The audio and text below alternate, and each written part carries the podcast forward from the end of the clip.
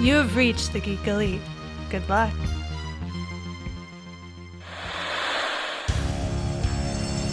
I know what you're thinking. Did he fire six shots or only five? Well, to tell you the truth, in all this excitement, I've kind of lost track myself. But being this is a 44 Magnum, the most powerful handgun in the world, and would blow your head clean off, you've got to ask yourself one question. Do I feel lucky? Well, do you, Bunk? All right, Richard, we have a very special, interesting part of the first part of our show today. Um, we have a Patreon page and we have patrons on our Patreon page. Uh, one of the tiers allows you to uh, direct, so to speak, segments of different shows. And our show got chosen to uh, be the subject of the poll, so to speak. Um, we essentially, our, our show got uh, voted to the top of we need to talk about the differences and in style between Taika Waititi and James Gunn as directors, filmmakers, so to speak. So Oh boy. I know. I mean, I think as a as two people that are really into film, I think this is a, a great a great thing that we can do because after James Gunn was fired from Disney and the MCU so, uh, subsequently, a lot of people said that they think that Taika Waititi should have came in to direct Guardians of the Galaxy Volume Three, uh, especially since a lot of people enjoyed his uh, Thor Ragnarok, his third Thor movie, and he will be directing the fourth Thor movie, Thor: Love and Thunder. I honestly don't think the two styles are interchangeable, but they are both fun, if that's understandable. Uh, yeah, I, I- I think it's totally understandable, and uh, I could I could see why a lot of people would would kind of w- like have the expectation for that to happen, though, because if you really stop and think about it, I mean, we did get Guardians of the Galaxy uh, first, and then when by the time we got to Thor Ragnarok, I remember when they were doing all the commercials and everything, like myself included, along with probably a lot of other people, like from the trailer, immediately got the vibe of like oh wow, this is a lot like Guardians of the Galaxy. Like it has a very like similar feel and and kind of like that throwback to like the 70s and like 80s type of stuff. So I I, I could totally understand why people would maybe, you know, have that opinion. Mm-hmm. Yeah. No, I mean, I- I definitely get that, and uh, I I know your issues with the MCU, so to speak. Uh, at this point, it's a lot more laughs and gaffs and and silliness than it is uh, action or drama, uh, as opposed to like the beginning of the MCU.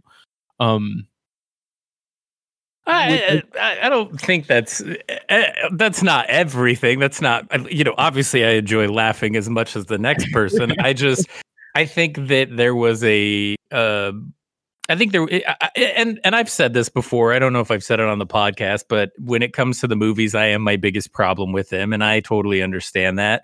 Um, but yeah, I, I think inevitably we kind of lost uh, a balance, and I think it became like almost too like jokey jokey and there was never these th- there are moments that should be sobering and that uh, that should have tension and drama and stakes but so often they don't get that moment to breathe because it's like we just got to hit the next punchline and and and there's a you know va- i mean we could spend the entire thing just me ranting about my problems with the mcu and all that stuff but you know that's not the point and I, do i do want to acknowledge that though that i am my own worst enemy with liking these movies like i i totally want to acknowledge that I, I- I mean, it's completely understandable. Like I, I, I, I'm not trying to throw you under the bus or paint you in a corner. Uh, I just know that you you did have issues other than that also, but with that. So, uh, oh yeah i don't i don't think you're throwing me under the bus i think i think it's just important to have that clarification so someone listening that doesn't know that might be like wow this guy is totally an a-hole and it's like well no i just have a different of opinion I mean, he is an a hole, but just for true. reasons, not Yeah. for that. I'm just joking. it's, it's the same thing with my you know problems with the mcu the MCU. We, we- we're we are talking about the MCU. Do you mean something else? No, I'm saying it's just like my problems with the MCU. Oh. There, the, there's a few listed, but there's many more as to why that's the case. Uh, I mean, obviously the two of them have made other movies. Uh, let's see. Um, James Gunn made Slither. Uh, I hmm I don't remember if you. I I know we've talked about that movie before. I'm sure that you've seen it. Like, how do you do you enjoy that movie? Uh, yeah. I, I mean, it's been, it's been a good, a good long while since I, I've seen a lot of his movies. But yeah, I mean, I remember watching that, and um, you know, I think the big thing with James Gunn is that he traditionally has kind of like this um more like shock factor to his humor which is also ironically what really got him into a lot of trouble and what inevitably led to his removal from the you know directing the third uh Guardians of the Galaxy film was some old tweets that he had posted in attempt at like shock humor but that is t- in my opinion that's what James Gunn's kind of always been uh known for and I if I remember correctly he was also the writer of the Dawn of the Dead kind of remake or reboot that they did with uh, Zack Snyder directing, if I remember correctly. That is also correct, and he is also the writer for the live action Scooby Doo movies. So Oh, I did not know that. yeah. I also, I also, I also don't think I've seen those. oh really? I mean, Yeah, I mean they're not particularly great, but I I do remember watching them, and and it's not because like uh, you are younger than me, so I mean, but not by much, but it's like those are definitely family friendly movies, and it's interesting that she, he was the writer, or at least one of the writers on them. Um, well, that's why I was like, that's really weird to me that he would. But I mean, hey, M Night wrote, you know, uh, uh or did the uh, the little what was the mouse movie? Oh, I can't think of the name. Mouse Hunt. No, he did the the one with like uh yeah, Stuart Little. Yeah. I did not know that. Yeah, weird, right? Yeah. That's cool. Um yeah, I did yeah, I did not know that. So the Taika Waititi is also known for like uh Flight of the Conchords and uh what's the, the we what we do in the shadows. Like I don't know if you've seen what we do in the shadows or not. It's a vampires in modern day. He also did Jojo Rabbit. Uh how do you feel about those movies? Uh well, You don't tell me Um, haven't Jojo Rabbit. I yeah, I've seen fragments of it. Uh oh wow. yeah, so eh, we we started trying to watch it during like the whole, you know, pandemic thing while that was going on and it was super late at night and I was just exhausted. It was it no fault of the movie uh at all. I just I could I could not stay awake. Uh, and again, I don't think that's the movie's fault in any way. What I did see of it, I thought looked great, and uh, I- I've heard that movie is not at all what you would expect it to be. And I, I heard it's actually a very good movie, so it, it's on my list to go back and watch it. I just haven't gotten a chance to do so yet. That's fair. I won't hold it against you. So, what do you think? I mean, of those two directors, do you have a pref- preference between the two? Uh, I, you know, I don't really think I have a, a, a preference. Um, I, I don't really feel like one of them's necessarily sticking out to me as, you know, better or anything like that over the other. And simply because, uh, to to be very, you know, honest and fair here, I really don't think I've seen enough of either one of their works to really make uh, uh, an assessment on that from like a personal standpoint. Um, I, you know, I'm trying to think of what all Taika Waititi's done, and I know he did Thor Ragnarok, uh, Ragnarok, which I have seen. Um, and then I'm like, kind of drawing a blank. I'm like, what else has he done? And I, I honestly, I, I know he's done a handful of other movies. I know he's, he's been in the industry, I think, since the early 2000s. Uh, but I just don't think I've seen a lot of his movies. That's that's fair. Like, uh, I feel like I know you said you, or I don't know. Did you say you hadn't seen What We Do in the Shadows yet? I have not seen that. I've been told to watch it numerous times by many people because I've heard it's just hysterical. Uh, and I have some like coworkers that have, you know, obviously quoted it and things, and it sounds hysterical. I just, I haven't had a chance to sit down and watch any of it. That's fair. And, and you didn't you so then I assume you didn't watch Hunt for the Wilderpeople. Uh no. I again, I feel so unprepared. I, like I feel so bad because like people voted for us to do this and I'm like, "Oh, they picked like two people that I'm like not super well versed in." And uh so I I apologize to all the Patreons like in the future I will uh, hopefully do better at this.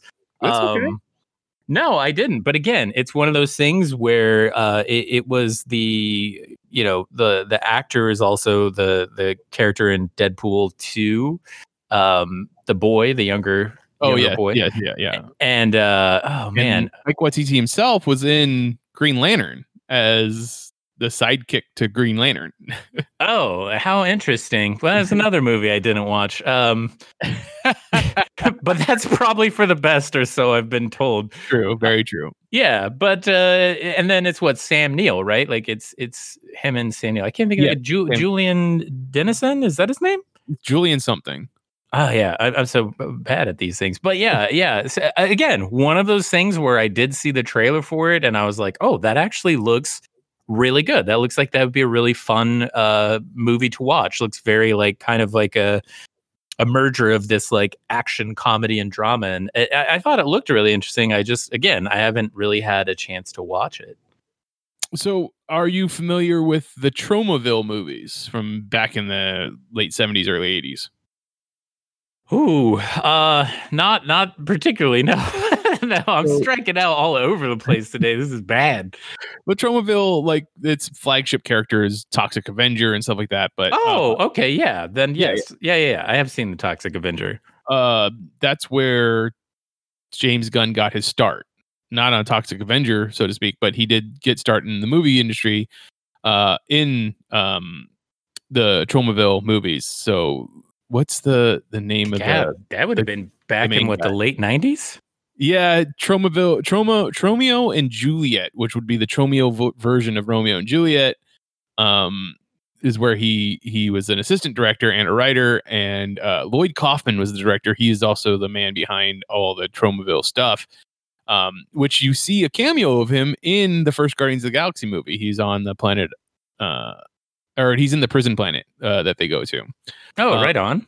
Yeah. So I honestly think like how much those Tromaville uh, sets influenced the way that he made movies uh, later on. Uh, because like you got to imagine all that stuff was done on such a very shoestring shoestring budget and uh, has to make it easier to make a movie like Guardians of the Galaxy where you see a lot of practical ma- uh, makeup and uh, uh, special effects uh, as well as CGI effects.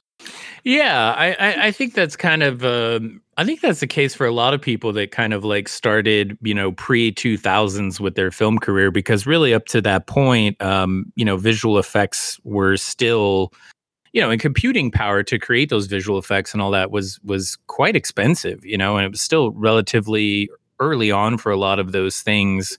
So yeah, I mean, I think when you do look back to you know kind of the '90s and earlier, uh, you know, there definitely was this approach to be more practical in your filmmaking. Whereas you know now because of virtual productions and stuff, I mean, we're getting to a point with like LED light volumes and things like that where you know you don't even need sets anymore. I mean, you can basically create entire virtual environments in these LED uh, light volumes. Um, you know, and then you just might need pieces of sets or whatever to like interact with or to walk through. But you know, all of those older filmmakers, uh, I, I really admire that though, that they came from a point of being very practical. And I think the benefit to that is a it gives the actors uh, a lot more to work with number one but then number two to a large degree i think they helps those films kind of become more timeless um, because as you know computer generation and things have gotten better and better and better if you go back and watch some of these older movies it's very very easy to start like picking apart you know the visual effects and stuff like uh, and this is a horrible movie, but Ultraviolet, like if you go back and watch that, I was like flipping through the channels the other day and it was on, and I stopped for just a second and I was like, oh, you know, I'm gonna watch a, a little bit of this and see if it's as bad as I remember it to be. And sure enough, it is. But uh, visually, though, I was just like, good God. I remember, like, I thought this movie looked so good when I watched it the first time. And that's kind of really the silver lining in the cloud for that movie. Uh, but if you really, you know, and we're a little off topic, but if you get, you know, the comparison between that and Equilibrium, which is the movie that the the director did just before Ultraviolet, uh, Equilibrium's done with a lot more practical locations and, and right. effects and stuff. And if you watch the two of them now, you have a much harder time telling that Equilibrium, you know, probably had a, mu- a much much lower budget. And uh, you know you could assume that it was something that might still have been made you know this year. So i i really dig that. I really admire that. Yeah. No i i think i think what we've come to realize is that you can't do all of it in one way or the other like it's just not it, it's not practical money wise to do it all with practical effects and it doesn't look good to do it all in cgi effects so you have to mixture the two at this point right Oh, absolutely. Yeah. And I, I, think the other thing that's like kind of interesting is because, uh, you know, if you really think about like what we're talking about with James Gunn's uh, approach to humor and stuff and kind of being more like, uh, you know, hyper adult and, and like kind of shock value humor that makes total sense to me that he would have worked on on you know the toxic avenger and stuff like that because those movies were pretty much known for kind of like really campy like very adult shocky you know shock factor type of of humor you know? Right. And then uh 2010 he goes on to make uh super with rainn wilson and that definitely is your transition from Toxic Avenger or Tromaville movies to Guardians of the Galaxy because Rainn Wilson is a man who has read too many comic books and decides he's going to take it upon himself to uh, clean up the streets. And his weapon of choice is a giant like monkey wrench, and it's it's heavy and blunt and will definitely kill people. And he goes around maiming people with this monkey wrench. Uh, it's it's a hard movie to watch. I just recently watched it for the first time, and though it's got the stuff in there that you you can recognize later on in James Gunn's films, it's it's definitely not refined yet, and which is fine. That's I mean, obviously more towards the beginning of his career. Um, I think you're going to see a lot of the similar looks and themes, and especially the way that it's filmed in his Suicide Squad movie, The Suicide Squad for DC, which is supposed to come out next year.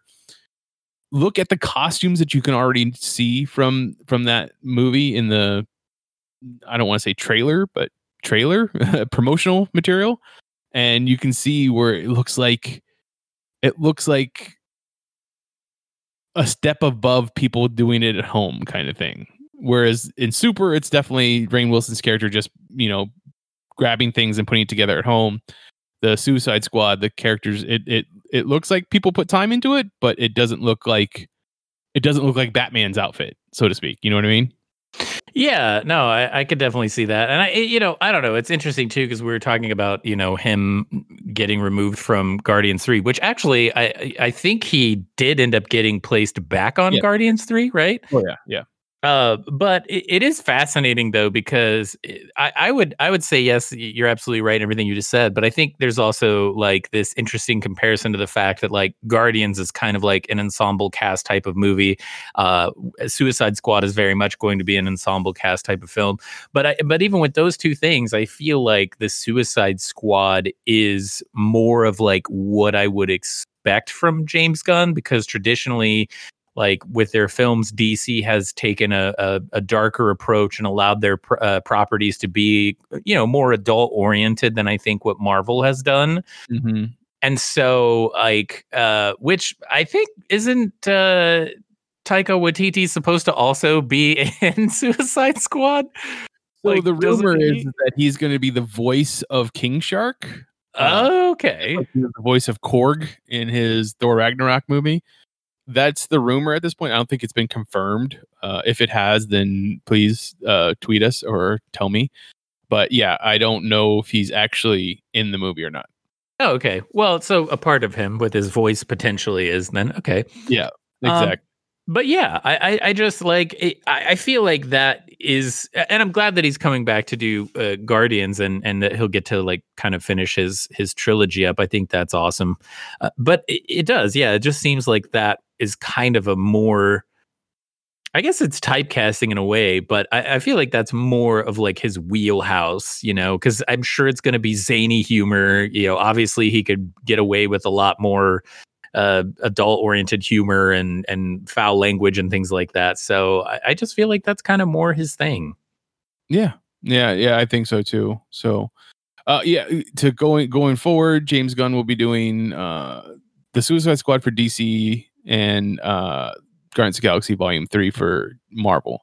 Uh, Taika Waititi on the other hand, uh, I I did see Jojo Rabbit. I enjoyed it immensely, and it has that mixture of drama, comedy, dark comedy, and uh, uh, surrealness that I can see playing out in um, more like comic book movies. Uh, his Thor: Love and Thunder that he's going to have coming out. Uh, he is currently doing I think he's directing episodes of the TV show version of What We Do in the Shadows and um and episodes of The Mandalorian, or at least he did the first season of Mandalorian. I don't think I don't know if he's doing anything for the second season. There is supposed to be a untitled or there is supposed to be a Star Wars movie for him coming up here in the future. You, as a former huge Star Wars fan, how do you feel about that? you know, if you take Thor Ragnarok into account, since that's the one. Yeah, I yeah, I don't know. I mean, it's so bad because it's just like everything with like uh, I I, I don't know. I, I don't want to say I I hate these things because I don't hate the MCU. you hate these things, yeah. Yeah, I, I don't hate Star Wars per se. I, I, I kind of do hate what they've done with, and hate is a strong word. I've been displeased with a lot of cho- the choices that they've, you know, kind of made with with Star Wars, and uh, I feel like it's not movies that were made for you anymore. Well, I, yeah, I mean that's probably fair on the one hand. It definitely seems like the you know trilogy that they have kind of done currently is is more a remake than a moving forward and you know that's fine. They need to you know regeneration uh, g oh cannot talk. Regenerationalize uh you know the ip to get new people and and you know younger people and things like that involved um and that's okay. You know it's totally fine. It, it doesn't have to be for me. Um I, I had really hoped that the Mandalorian would have been, but it also was not. And again, that's okay. I, I mean, my tastes and things have obviously changed. Um, but to make a you know a long story longer, um, uh, you know, I, I like uh, Taika Waititi's films. Uh, it's also weird to just try to say one of his names, like.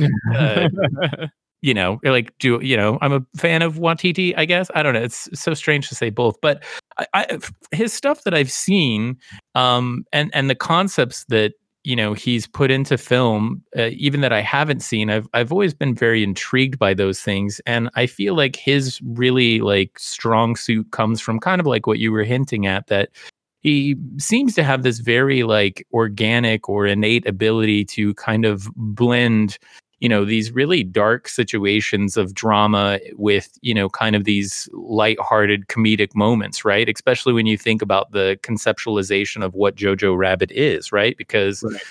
at first you're you're watching that and you're like oh okay this is being marketed as a comedy but then a lot of people watch it and they're like yeah that that movie is not a comedy. But it does have a very strong comedic element to it.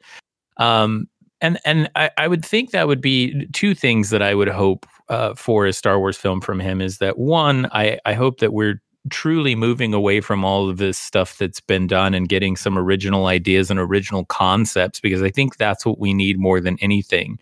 Um, I, I'm so sick of them just you know repainting the surface of this house and moving forward with it. I you know I want to see another house. You know, I want to see something different. Um, but when I think about inevitably what Star Wars is, I think it plays very well into what I said his abilities are. You know, it, it does need to have some very strong drama and be a little bit dark, but it does also need to have these light-hearted moments because when you think about the original trilogy, um, I feel like that's what is there you know there's there's definitely some moments of humor but there's also you know a, a dramatic story that's being told right so I, I, do think he's a very good choice for that. And again, if they could, as a studio, give him the ability to, you know, make the movie that he sees needs to be made as a creative, then I I I think he could do a very good job. I really do. I think so too. And so just going off the the few movies of that you know of the two directors, is there one that you prefer more than the other? Well, it's funny because I think you asked me a similar thing when I started this, and I was kind of saying I don't think I've really seen enough of their their works to to you know answer that. And I, I think from a, a, standpoint of of being fair, I, I, feel like that's still the case. Like I really don't think I've seen enough of their stuff. I think the other side of the equation for me as well is that you know. Uh, Taika Waititi hasn't I guess he's been in the industry for maybe about as long because he did start in the early 2000s, where I think James Gunn started in like maybe 95, 94. Um, so, I mean, they have been in the industry relatively same amount of time, but uh, even with that being the case, like Taika Waititi, like has, I, I don't feel like he has as much uh, from like a feature content standpoint under his belt as, as James Gunn does. Mm-hmm. Um, I feel like maybe as things progress and move forward and the more and more that I, you know, watch their works, I I might be inclined to say that I would lean a little bit more towards the uh Waititi camp. Um you know, not, and that's not to discredit or take anything away from James Gunn. It's just I I don't know that I value like the shock humor as much. And I and I do think to also be fair, I do think James Gunn has come away from that as well. I mean, I think he's grown and changed as a person and and things as well. Uh, but I just think that Waititi currently is is coming up with concepts and doing other films that uh, I find are interesting and and approachable to me as a, a viewer, if that makes any sort of sense. No, I think that makes sense because I would I would say that I would fall that Taika makes the better movies, but I enjoy James Gunn's movies more, if that makes sense. No, it, it totally does. And I mean, and, and, and I, I tell people this all the time, you know, like if you stop and think about what your favorite movies are, it's, it's very rare if ever someone says, well, I, this is my favorite movie of all times. And then you say, well, why? And they go, well, because on a, you know, technical filmmaking process, it's perfection or it's, you know, at an elevated status. Like that's usually not the case. Most people pick a movie that's their favorite because they have some sort of connective tissue to it. Something resonates with them. It doesn't have to be this, you know, technical marvel of filmmaking in order for it to be your favorite, right? Right. And that's exactly I mean, I, I think that's where where I fall in. So uh there you go. That's that's Taika Waititi versus James Gunn for our Patreon. Uh if you join our Patreon and and be a part of the tier that allows you to uh dictate what subjects we talk about in, in certain podcasts, you can uh, you can do that. So uh, we could be mentioning you. It um, definitely, it definitely keep me on my toes. You'll keep Richard on his toes. So there you go. Richard, last week there was a big online event called DC Fandom. Since we're talking about comic book movies, anyways. Yeah. Did you get to watch the Batman trailer? Oh, did I? Did you? I've, I've seen a, I don't know, maybe like 10 second segment of the trailer like 55,000 times now. Only 10 seconds? What? Uh, you're going to have to explain that to me. I'm sure that I will, but we can come back to it. I've seen the whole trailer a few okay. times, but there's like a, it's I don't know exactly how many seconds it is, but I've seen this part of the trailer a bunch of times. But um, that I mean that's all I was going to really talk about. We could we can talk about the Zack Snyder cut trailer, which I will I've said on other podcasts already is that this is a Zack Snyder cut of Justice League. It is not the Jack, Zack Snyder cut of Justice League that he has been boasting about since the other version came out uh, in 2017.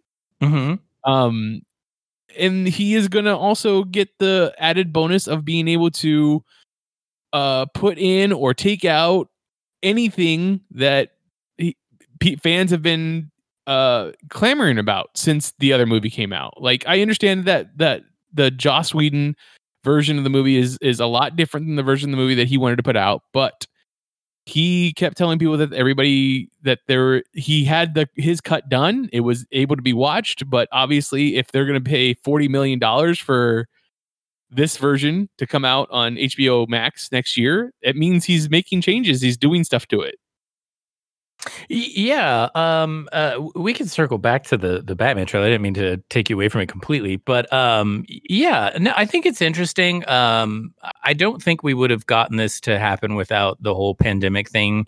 Um, you know, and like everyone's kind of need for for films to be made and stuff. And what easier way to get another film and some more money than to go back and make some changes and re-release it, right? Right. Uh, but I, I think it's also interesting or and not interesting that's totally the wrong word I think it's worth noting that, uh, at least from my understanding, while Zack Snyder was working on this, his daughter actually um, committed suicide. Mm-hmm. And I, just, I, I, can't imagine what kind of impact that had on him as a as a father and as a human being. And I, think that's really important to note that that was you know going on. And that's what inevitably led to him actually um leaving the project and and you know um well there's other things that went into the factor of him leaving because as the as the timeline goes the unfortunate thing happened to his family but he was still working and it's DC Warner Brothers that came in and said, "Hey, we don't like the way that this movie's looking. People online keep talking about how you're making movies too dark." And I'm guessing this is all speculation because I wasn't in the room, but it's heavily speculated that they took him off at that point, left him on as the executive producer, and uh, brought in Joss Whedon to shoot, reshoot stuff, and and uh, recut the movie.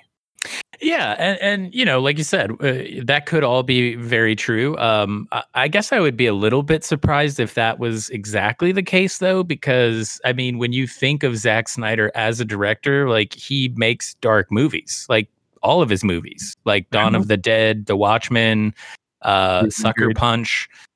So I, I don't know. I, I, I, and especially like Warner Brothers DC saying that because again, all of their movies have really been dark, like all of them. Even when they let him do Man of Steel, it's it's relatively dark. So, uh, yeah, but Man of, Steel, Man of Steel makes a profit. It's a small one, but it's a profit.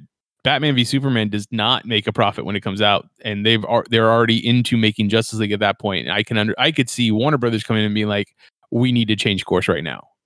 Oh yeah, I, I, could see that being more of an issue than them being like, and, and maybe that's the justification they gave him. Sure, um, you know, there, there's so many different things, right? And we'll never know for sure. But I do no. think that is worth noting because inevitably, I think that is going to have an impact. You know, uh, and I think that's kind of the the thing here, right? Is that traditionally people love uh, underdogs. Traditionally, they love you know stories of redemption, and so you know this is a chance for Zack Snyder to hopefully get all of those things right. Hopefully, he can uh, come and do something. I, I don't know. I feel like at this point, it's it's maybe a bridge too far though, because uh, you know that movie's out there. People already have expectations. They're they're you know they're gonna have preconceived notions and all these other things. And I don't know if it's it's really a good thing to let him go back and do it. I mean, I guess giving him 40 million to see if he can fix something is a better approach than giving him, you know, another 200 to 500 million to see if he can do something else.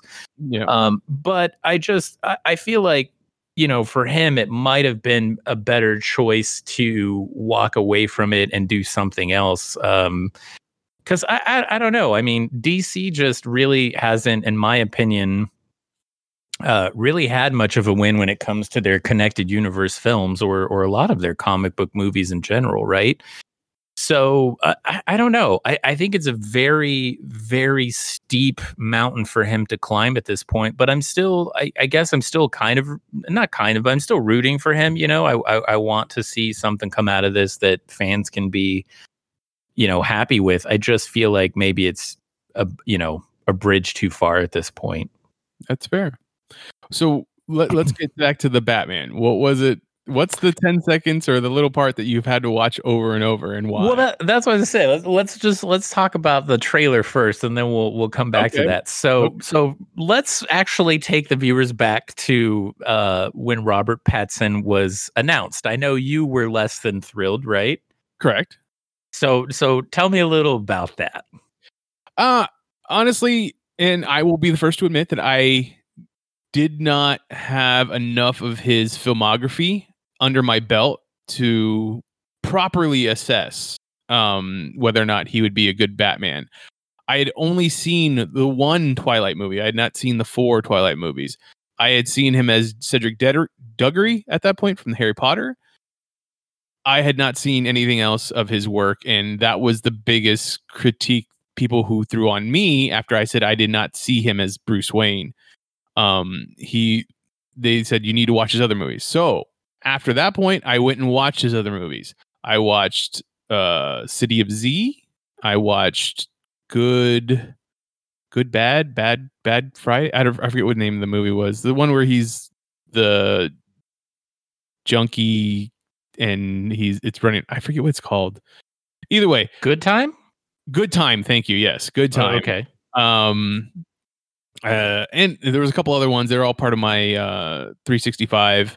Did you Uh, watch? Uh, did you watch The Rover? I did not watch the Rover, but I oh no, I did watch the Rover, and I watched I watched High Life also. Did you watch Cosmopolis? I did not watch Cosmopolis. Okay.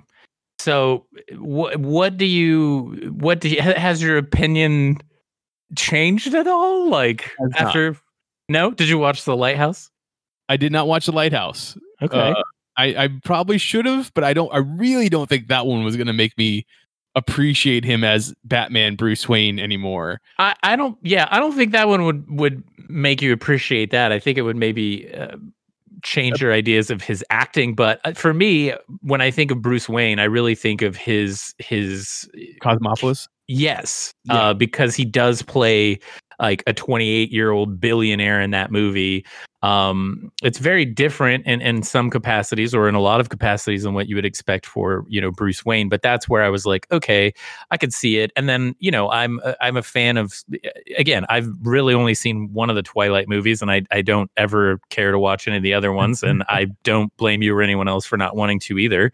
But uh, okay, so you're still on the the fence. Did you see the trailer come out? Take me through that. Any Well, changes first- now? First, we- before we get to that, um, I would say before a, he, he, a certain interview that he did, I would say that I didn't see him as I didn't see I hadn't seen any evidence that was going to make him a good Batman Bruce Wayne, but I Okay. would wait for him to be the, in the movie if that makes any sense. Like I'm fine. Sure. Like go ahead. Let's see what what he can do with the role. Obviously, he's a he's a good actor. We we've got we've got all these other things. I didn't particularly like the movies that he had chosen to do, but let's see what happens. Then he did the interview where he said like he wasn't going to get into shape to play Batman. And I don't understand that one. Like I get it.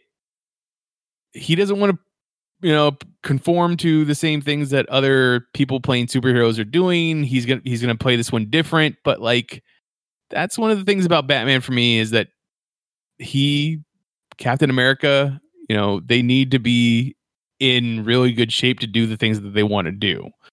Every other person that's played Batman has eh, has went ahead and did that, and you can't just sit there and tell me, well, it's the suit that does all the stuff, because you got to be able to move around in that suit and pull off those moves.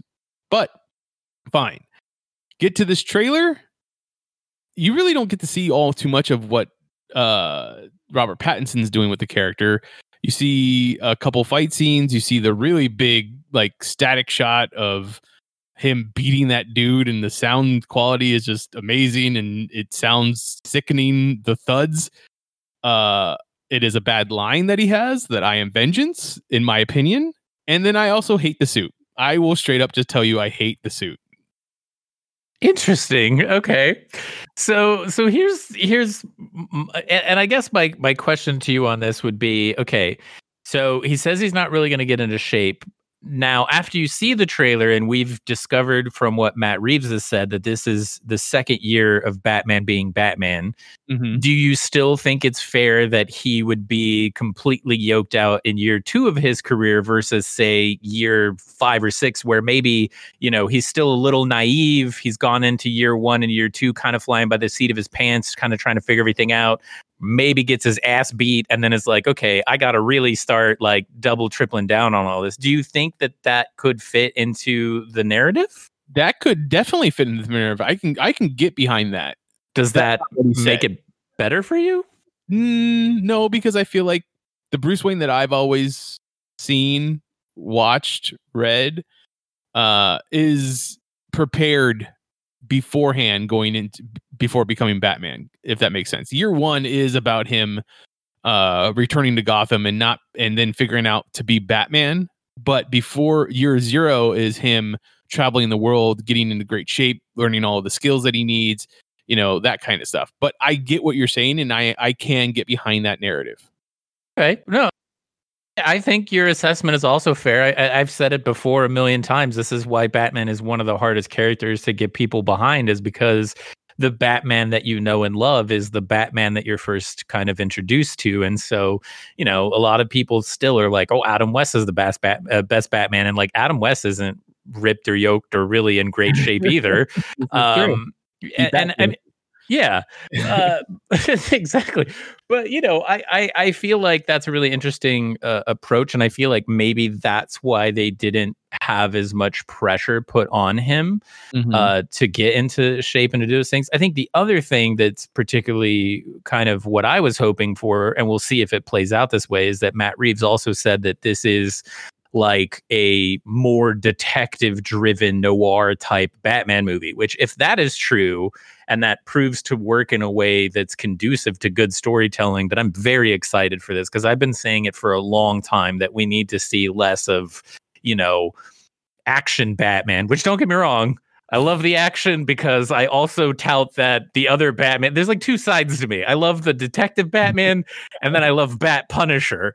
Right. so like, which I know he's not theoretically supposed to be that, but I, right. I, yeah. Anyway, um, so if we could find this happy medium between those two things, uh, then I'm very excited uh, by that. And um, I, I, I kind of have to agree slightly with you on the suit. The first picture I saw of it, I was like, ooh. Uh, the cowl looks so flippin' weird, but I guess that was actually a shot of a stunt double on a motorcycle or something. Right. So it probably had a helmet and things built into it to protect the stunt double. So I was like, okay.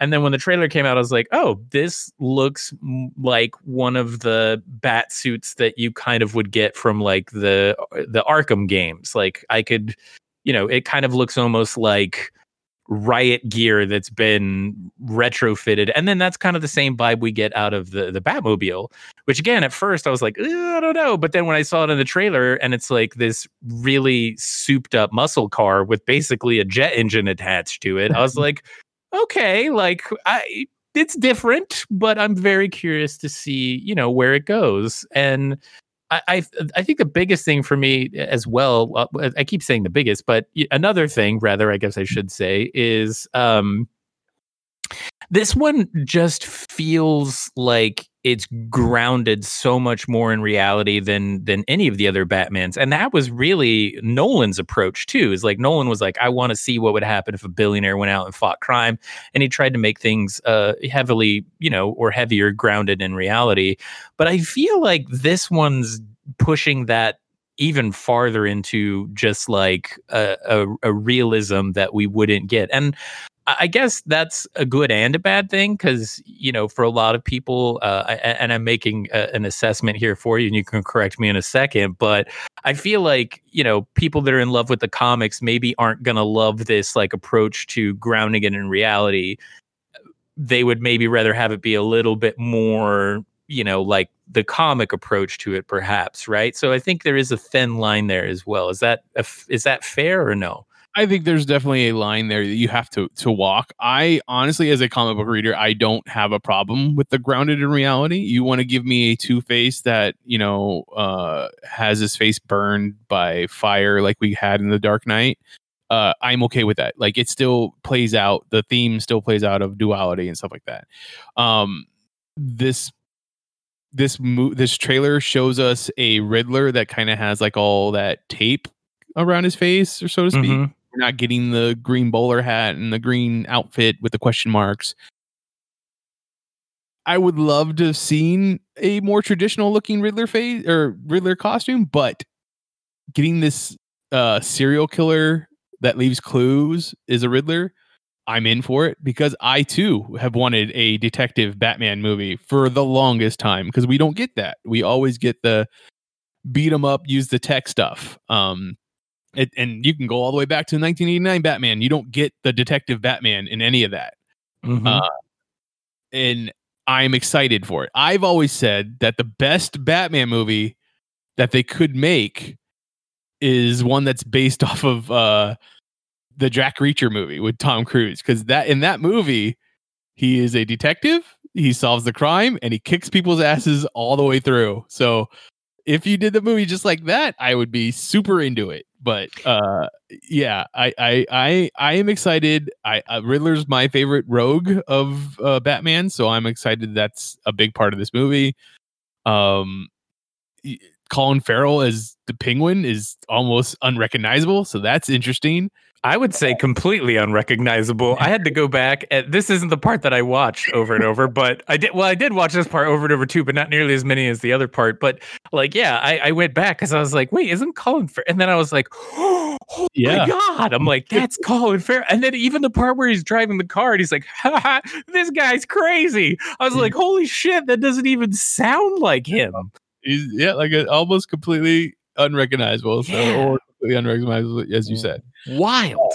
and then uh you know you got um Jeffrey Wright as Gordon and I love the fact that you know Batman is walking through the crime scene and Gordon's talking to him and the cops are still around like they are all working with him still like at this point in his career.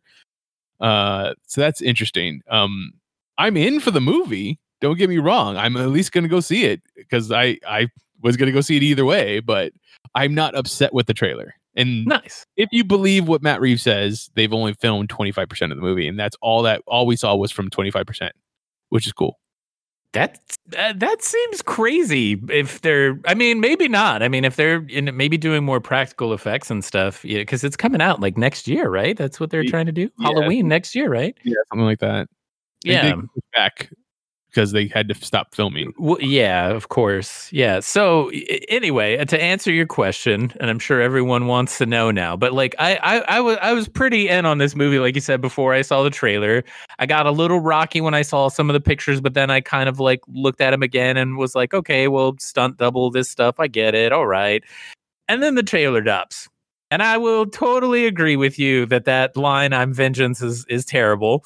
I, I, I agree, but the moment that happens on every side of that, I was like, it starts at a minute 40 in the trailer when that guy's like, Who are you supposed to be? And he, the way that he just beats that guy's face in is so unbelievably satisfying and rewarding. And then, and then it gets better because eh, the, the guy goes down, he hits him like three more times, and we get this shot of the other gang members. And there's this one extra who's in the background that just has this look of I completely just crap my pants and the rain is coming off of him. So it even looks like he's crying. And I'm like, that dude should win the Academy Award for Best Actor or, or Best, not Best Actor, but Best Extra in any background cast ever because it sells every element of that, like, leveraging physical violence to overpower a mob through psychological warfare. And again, I feel like that is such a nuanced like, like I know that's like Batman's approach. That's always his approach. but I feel like in this movie, it's done so nuanced in a way that we've never seen happen in a Batman movie before. Like we've seen him beat the crap out of people, but you almost never get to see that moment where someone's like about to crap their pants. Like they just turn around and like, oh, we just watched him basically kill this guy.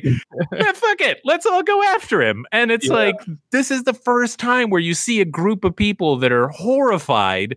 And then I'm like, okay, I didn't think he beat that guy's face in that bad, but if they're like if they're looking at him in that way, like he must have just smashed this dude's head like a pumpkin 30 days after Halloween. You know what I mean? Like it's got to just be un- unreal. it's it's pretty bad. Like that's that that most of the time you would see this, it, you you would see cuts and you would see different angles, and you know they were coming at you at different ways, but ooh, it just holds on that one shot as he's beating that dude down, and it is it is sickening. It way. yeah. See, I, I don't know how else to describe it. It's so morbidly sad. It, it- maybe it shouldn't be, but it's fake. So, you know, that's fine. I, I, I know I- he's not actually hurting that guy. yeah. hopefully.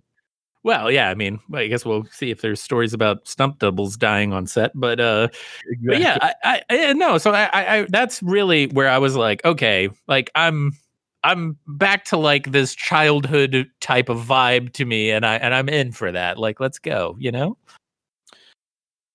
Okay, Richard.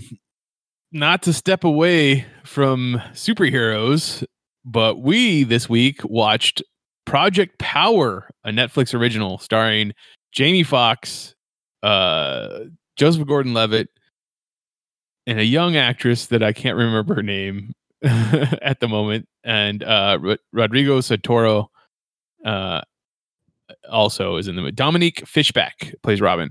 Um, I guess right off the back, what did you think of this movie?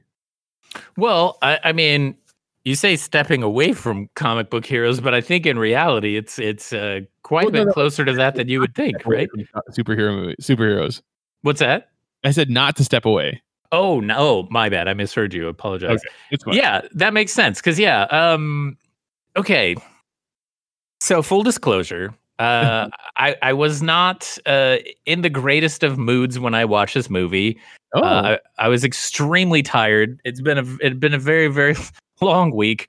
Um, so I, I- don't know if I if I I, I really do actually want to go back and watch it again because I don't know if I gave it as as fair of a chance or or fair of a shake as I as I should have. Um, that being said, I I- don't I don't dislike this movie. Uh, it, it feels almost paradoxal to me in the sense that on the one hand, it feels very generic, and, and it feels like so many other movies that we've seen. But then at the same time, it doesn't feel like that at all. Like, and that's it's very weird to describe. But uh, I, I don't know. I, it, there's like this concept that they took, and then the way that I guess they executed it is what made it feel a little bit different and a little bit unique. But I guess like wh- I don't know. What about you? What was your kind of like broad uh, overview of of this? so my broad overview is that I absolutely loved the idea of this movie. The Okay. execution, not so much. Oh, interesting. Yeah, I loved the fact. I love the the the the idea of the story. You know, there's a pill. It's it's being uh, used in the inner city that will give the user five minutes worth of a superpower, whatever superpower is inside of you already. Uh, I love the idea of uh, this young woman that is trying to find her own voice in this world and helping out her mother and suffering from all different types of things is selling this drug. Uh, Jamie Foxx's character is a ex-military that had the drug tested on him, and he's looking for his kidnapped daughter. And then Joseph Gordon-Levitt is a cop, a detective that is taking the drug because it's the only way that he can have an advantage on the bad guys who are also taking this drug or committing crimes in his city, which is New Orleans. And once again, New Orleans, as most people will say, the city itself is like a character in the movie. Like, sure, whatever. Uh, I get that the setting is very important because it, it it's playing up real life um, hardships that people uh, r- would have and stuff like that. But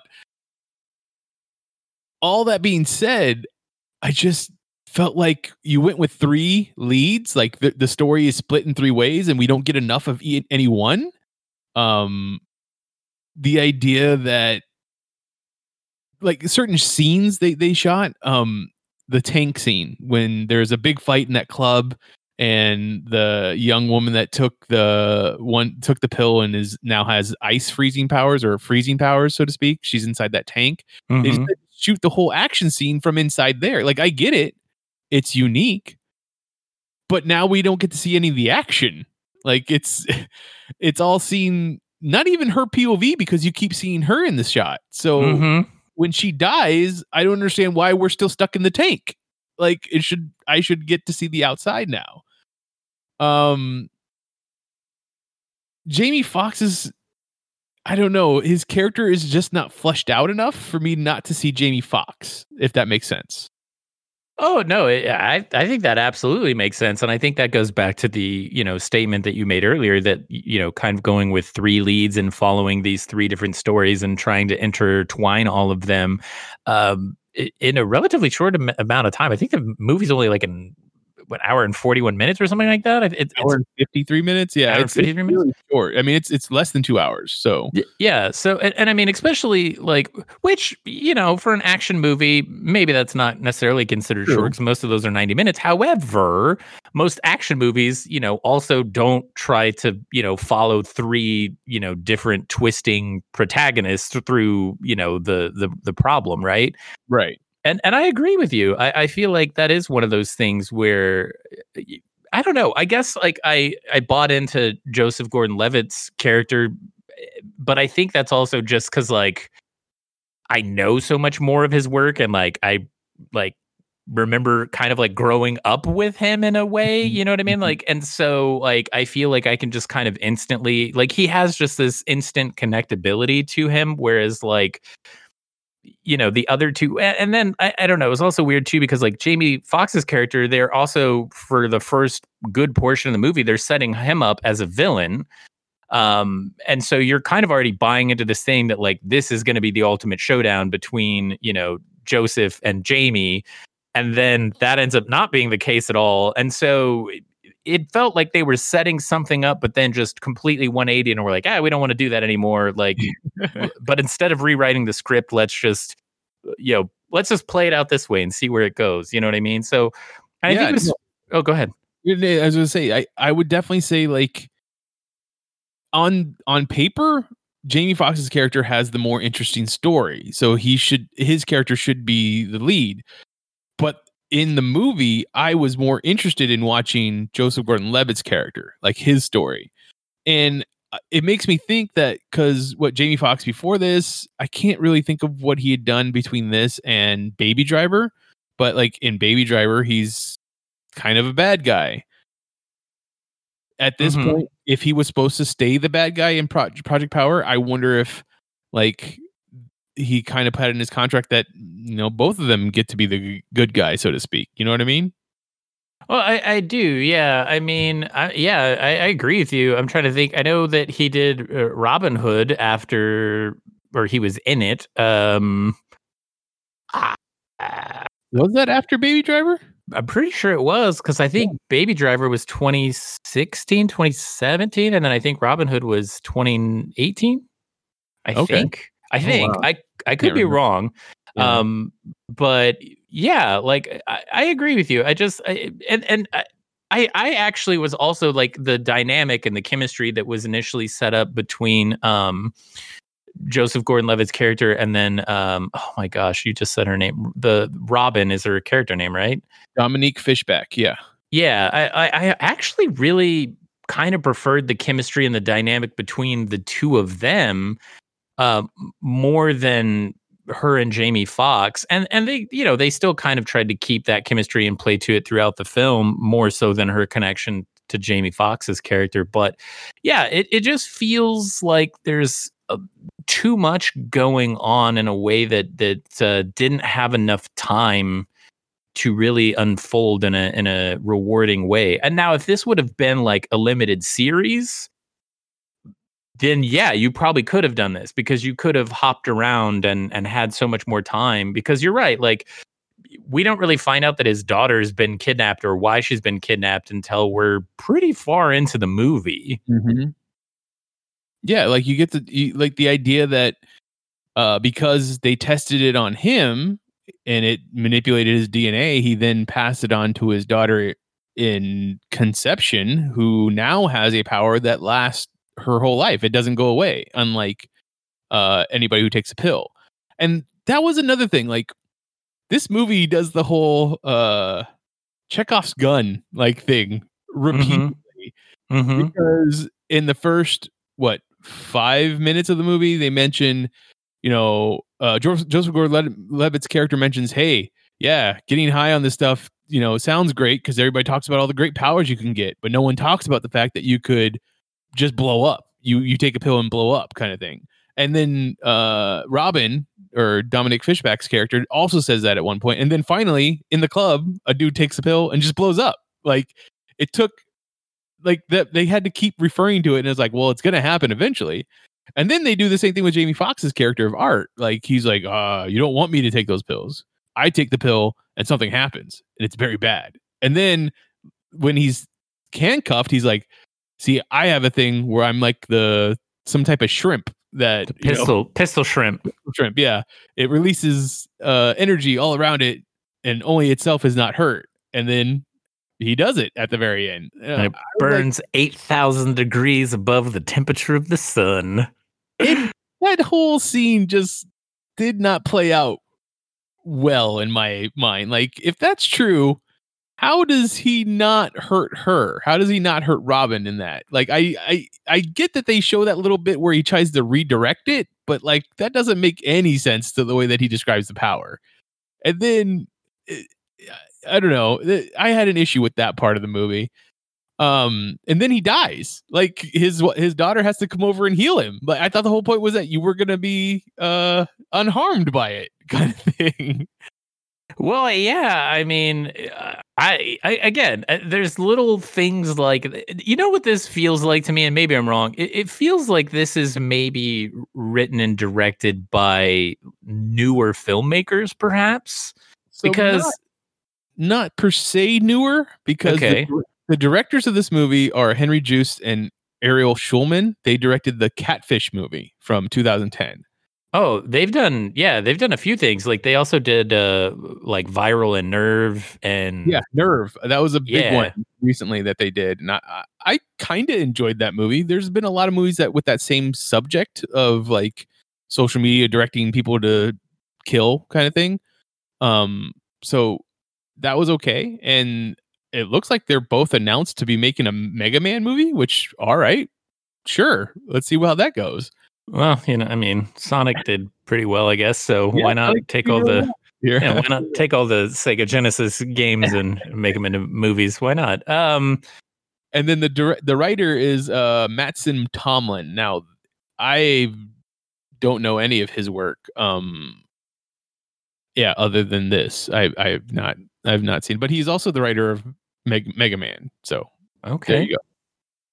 Yeah, I mean, and and I don't know, like having a, a you know directing team. Um, you know, maybe that's where some of the confusion happens. You know, maybe that's why it feels a little disjointed, perhaps. Um, or maybe you know, maybe some other ancillary thing had a, a role in that. Like maybe the you know studio or whoever was financing the film or something. I don't know, but yeah, it it, it feels a little incoherent uh, at at times. But I- I, think for me, though, I think some of the choices they made that were particularly interesting were the, the powers themselves and how they showcased them, right? Because when uh, Joseph Gordon Levitt takes the pill for the first time, and it kind of cuts to like his eyes, like with these weird, like almost hexagonal patterns going through his eye and stuff. I was like, what the hell power does he what what did he just get? And then he goes into the bank that they're they're robbing and i'm like okay so maybe since we're focused on his eyes maybe he can see through walls which would be a very effective power for a police officer to have right Mhm. so i was like well maybe that's what it is and then you know he goes in and there's kind of like this invisible man but again the way they chose to show that invisible man by by using uh painting and like kind of painting his body to match the background like I really liked that choice. Like I thought that was executed very well, and I it, it was like a refreshing way of showcasing like that ability, right? And and then you know he ends up chasing this invisible man, and the action is fun and enjoyable. But then he catches up to him, and then blammo, he gets shot in the freaking face, uh, or rather the temple of his head. And that way that that plays out reminded me, and maybe it's not, but it reminded me of like the visual effects team that did the slow mo for Dread. Like it has a mm. very similar vibe to that, but when it hits the side of his head, like it just the overall execution of the effects and the and the way that they chose to do them, and then of course we find out late, and like the way that his skin then kind of like dimples in where the bullet hits, but then ripples out in those same like little patterns.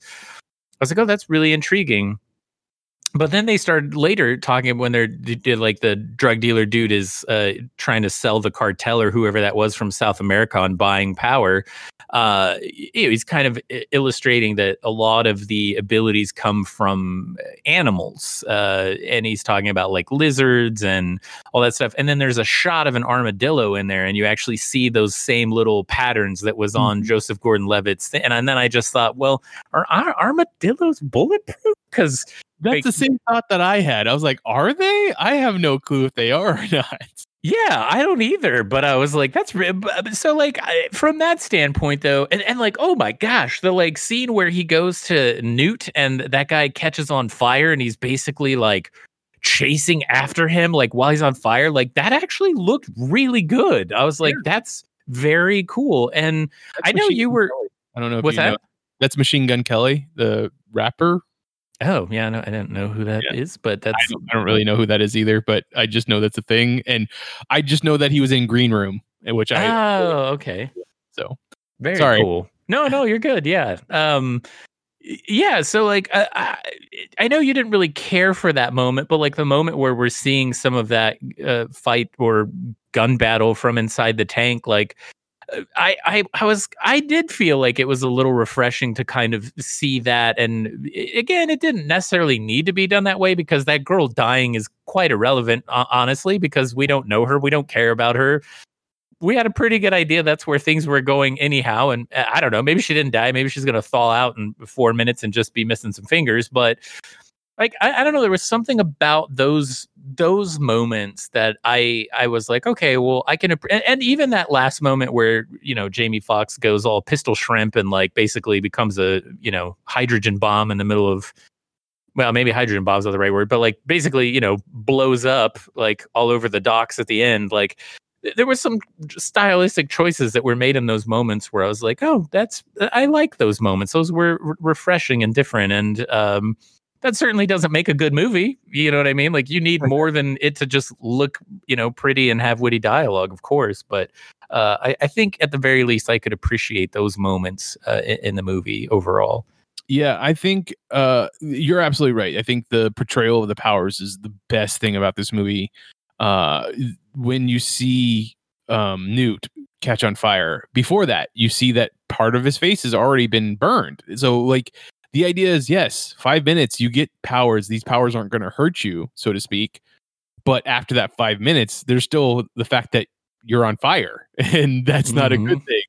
Uh, freezing your body to the point where you whatever you touch freezes within within that five minutes is great but what happens you know to the rest of your body after that five minutes or if that's what's happening to her like i don't exactly understand what's happening to her uh i also thought it was interesting that joseph gordon-levitt's character who is a cop who takes the pill and be, gets gets the ability to be bulletproof you know like he's invulnerable or uh, it's maybe a little bit of super strength because you see when he after he takes the pill and he punches the ground, it kind of cracks.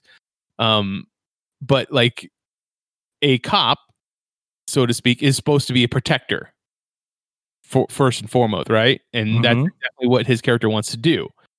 And the power that he gets is a power to help protect. Like I think that's interesting. Like do you think that at all that's the thing that made me think about the in, in this movie that's the one thing that made me start contemplating is do you think at all people's personalities dictate on a subconscious level what powers they get well i i, I mean it it is definitely possible, right? I mean, it, certainly there are different types of people that, you know, obviously it, it takes a certain kind of person to be motivated to go into uh, public service, right? Uh, mm-hmm. So yeah, I, I, don't think it would be that far fetched to think that you know who they are as a person might also be linked in some way to their you know their genetics. Like I, I and, honestly i think that's a concept again that would have actually been kind of more interesting to explore than we got a guy whose daughter got kidnapped and he wants her back. Like and, that, and that's where like i feel like things were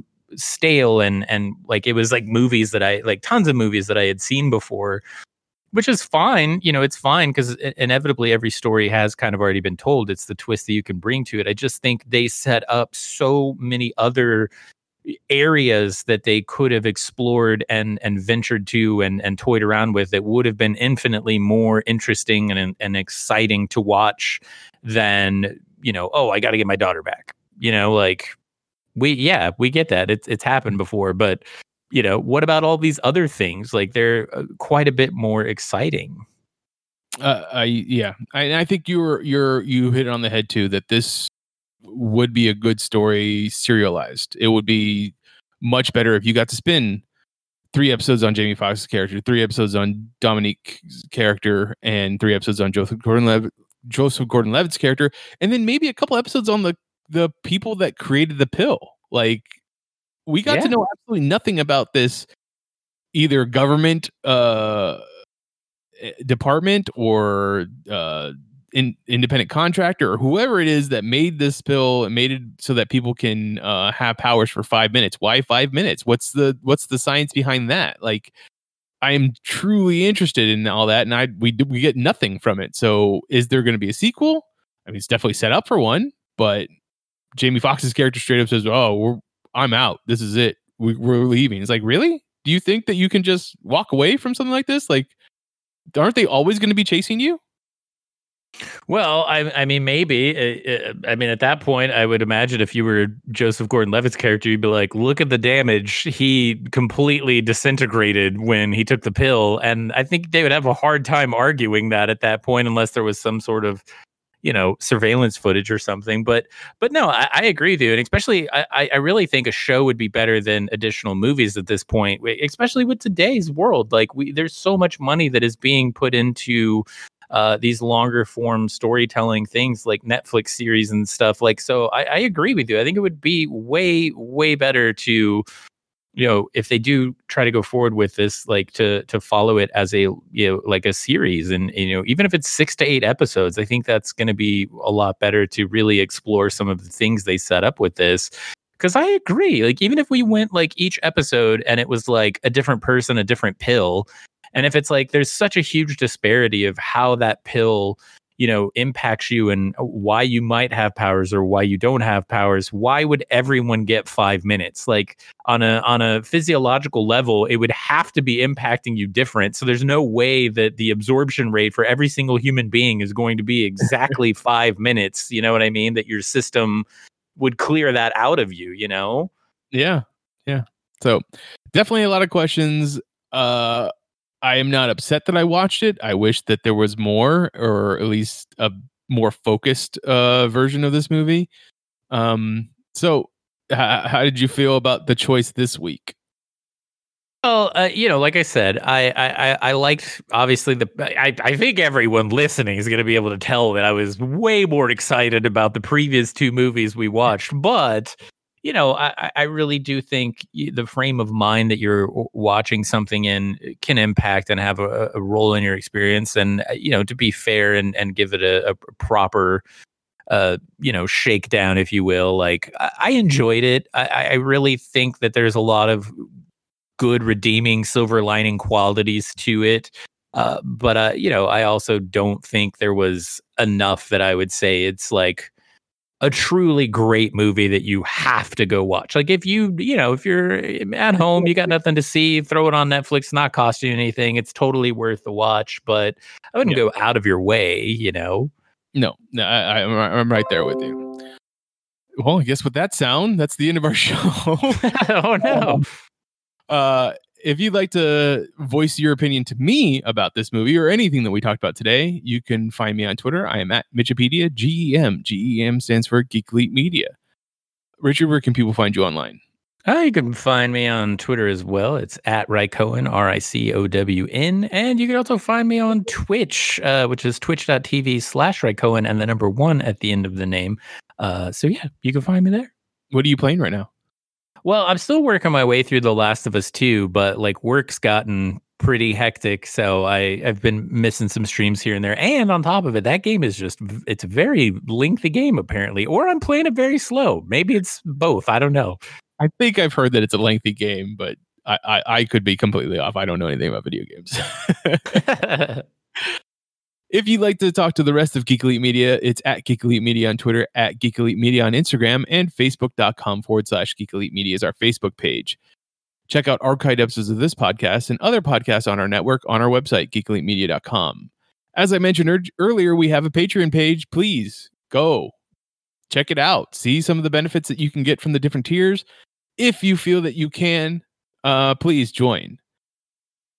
Uh, also, whatever podcatcher you use to listen to us, if you could please rate and review uh, the Geek Elite Media Network so that the rest of, or so it can help spread the word of our network to other people, it'd be greatly appreciated.